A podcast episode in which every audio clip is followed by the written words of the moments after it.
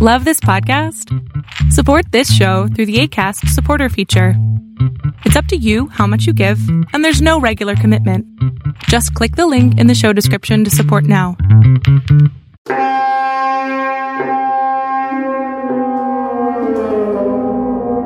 This is Mollena Lee Williams Haas. I deeply appreciate you listening and taking the time to hang out with me. I will be addressing issues of life, the universe, and everything that are often bogged down and mired in shame and grief, and talk about how they can be repackaged to be useful and gorgeous and fucking awesome for you. So sit back and relax, or you know what? Sit up and freak out.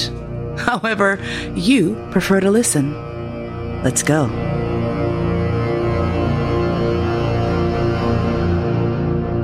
You would think the words, I don't have anything to say, would never be uttered by me, and yet that is all I have done for the past 24 hours.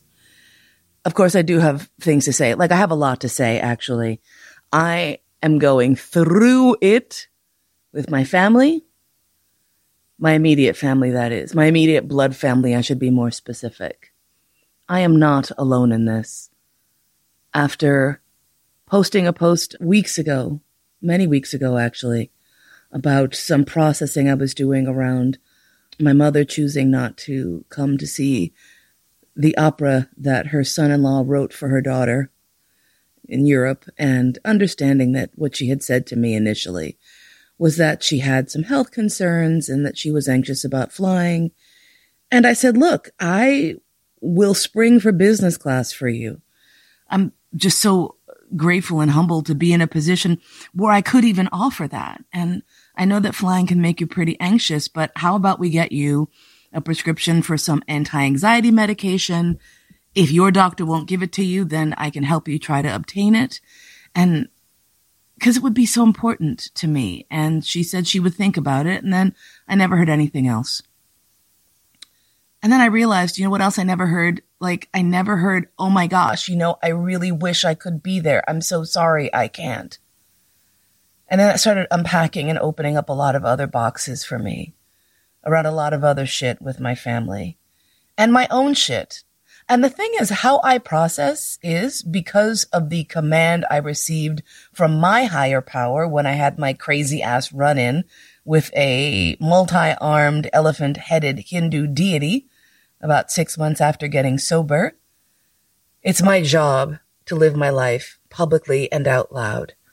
And part of what I wanted to do and part of what I was trying to do in sharing my, my thoughts and my feelings and my sadness and my triumphs is not just to inspire and help other people, but it's genuinely to get the feedback because sometimes in your own silo, you can really feel like maybe you don't know how big or how small your emotions are. And in getting that feedback from my people online, I was hoping to see whether or not I really needed to go to my mother with these issues. And I got some really good feedback. It was really helpful for me. And what I had started to figure out was, you know what? I'm a fucking grown ass adult. And that still doesn't mean that it doesn't sting when you want your mom and I also need to realize that she is the person who she is, unlikely to shift a lot more. And I really knew what the response was going to be if I shared my issues. She would be hurt, she would be sad, she would explain why it wasn't her fault, etc. So imagine my surprise when I get a message from my mother a few days a few days ago saying, "Well, if you have anything to say to me, say it to my face." And pointing out a factual inaccuracy in something I had written in my initial post. I had said that she had not seen me in a performance since I was in high school, but in fact, she had come to see a performance when she visited me in San Francisco. In the 15 years I lived in San Francisco, she did come to visit me once. I did not remember that that was aligned with my also being in a show. And so I apologize for that. But then I also explained that, you know, it is of course my right to share my feelings with people and the reason I did so was because I was working through my own stuff and processing it. And then her response, of course, was, well, okay, yes, I understand that, but me, me, me, me, me, here's why I'm upset. And then when I said, look, could you at least let me know who it was pass this information on to you so that they can, I can have a conversation with them about this. And she declined to do so. Now, the thing is that the same exact fucking bullshit occurred back in the mid 2000s when my middle sister handed off an entire email thread that had been contentious and very difficult and about my mother to my mother, which of course devastated her. Now, I personally feel that someone who passes on gossip or information at all to another person when they know that it is harmful and there is no benefit to that person knowing, i.e., they are not an imminent danger, there is no threat to them, they're sort of the shithead in this scenario. You know, I mean, on Reddit, am I the asshole? I feel like that person would get the heaviest asshole credit, not the person who shared the thing. And you could argue that yes, something on the internet is not held in privacy, and you're right. I happen to know that my mom is not online, so therefore, you know, it's pretty goddamn private. Unless someone chooses to share it with her. And I feel that the person who chooses to share something hurtful with someone is actually not their friend. They're not doing them any favors. But of course, I'm the asshole here, right? So I let go. Like I really fucking let go. And I sat with it and I sat and tried to see how I felt about it. And at the bottom, at the core, there was this really tiny little glimmer of hope sparkling underneath the waves of sadness, underneath the fist of anger that would occasionally punch me in the back of the head. And then I remembered all the times I was told that I think too much, that I use words that are too big, when I never ever lord my vocabulary over people. The last time I had a conversation with someone in my family and they said, you know, I get really frustrated when you use words I don't understand. And I said, thanks for letting me know. Is it helpful for me to just share with you that it's fine for you to say, Hey, what the hell word is that?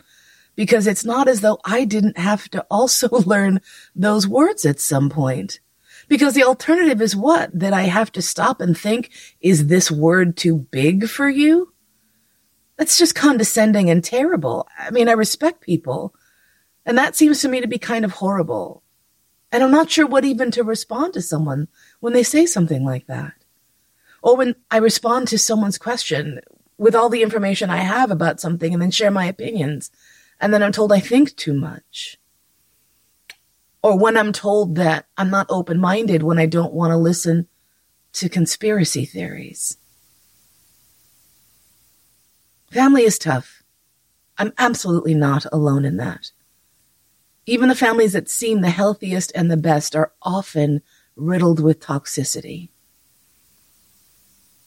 I know for a fact that the intergenerational trauma that I am rolling with is heavy.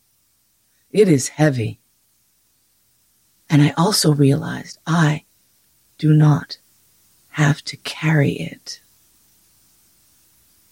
I can make a choice and say, I love you.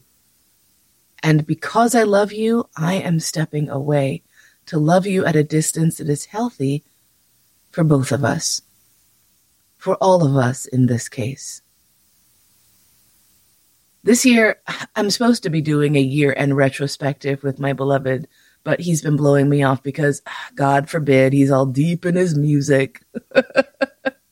and as the muse, success. But as a podcast co host, not so much success. So I'll do the year end wrap up at some other point. But I just wanted to jump in and say, holy shit, you are so much more important than the fifis of other people. Don't, please God, don't let someone else's feelings or the sensation of obligation drag you down to the point where you are rubbing out pieces of your own personality in order to fit in. I swear a lot. And yet, when I'm around my mom, I curb my swearing so as not to offend her. Does she curb every other word being Jesus, God, Jesus, Lord, Jesus, Jesus, Jesus, God, Lord, and Jesus? Absolutely not. Do I get 80,000 God be praised text messages every month or so? Well, I did. I probably will get fewer now. But while I respect the way she expresses her religious choices, she does not do the same for me. My way of expression is not respected. My lifestyle is looked down upon. And I kind of don't even really know why. It's not irreligious to be a pervert. But whatever. I, you, we are magnificent. And the situations of birth are absolutely not permitted to dim our fires. Fuck that shit. Fuck it right in the nose.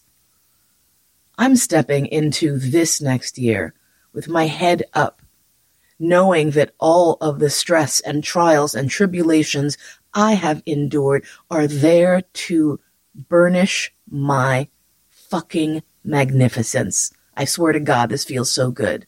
Yes, I still am hit with these waves of sadness. But by stepping away from my family of birth lovingly and saying, I care about you enough to take myself out of your lives for everyone's benefit. What happens is people are able to step in and fulfill that need. I have two amazing women who have offered their home to myself, to my owner. Jill and Vi are my moms. I have so many people who have stepped in to be my siblings. I have the love of classmates who I've known.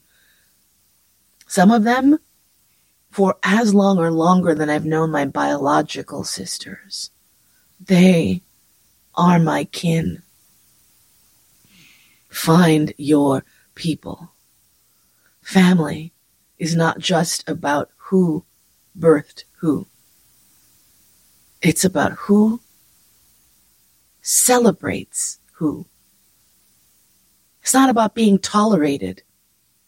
It's about being loved and admired and people shouting from the rooftops how proud they are to be in your life. We all deserve that. We all deserve that. And I hope for that for you. And I hope for that for me too. I really do. And I know I'm getting there. I know it. I feel it. And I feel that for you. I want you to come with me on this journey to centering yourself. Because once you do that,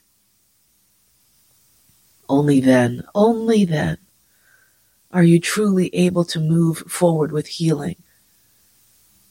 And you don't have to love yourself perfectly. And you don't have to love yourself every day.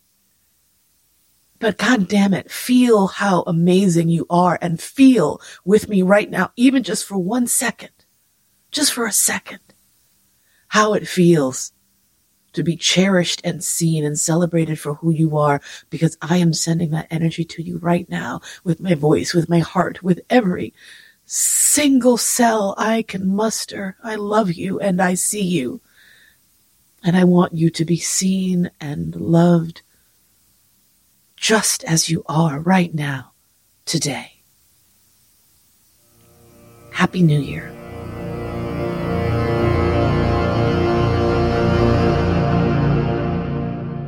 You've been listening to All That and Mo. Thanks so much for spending your precious, precious time with me today.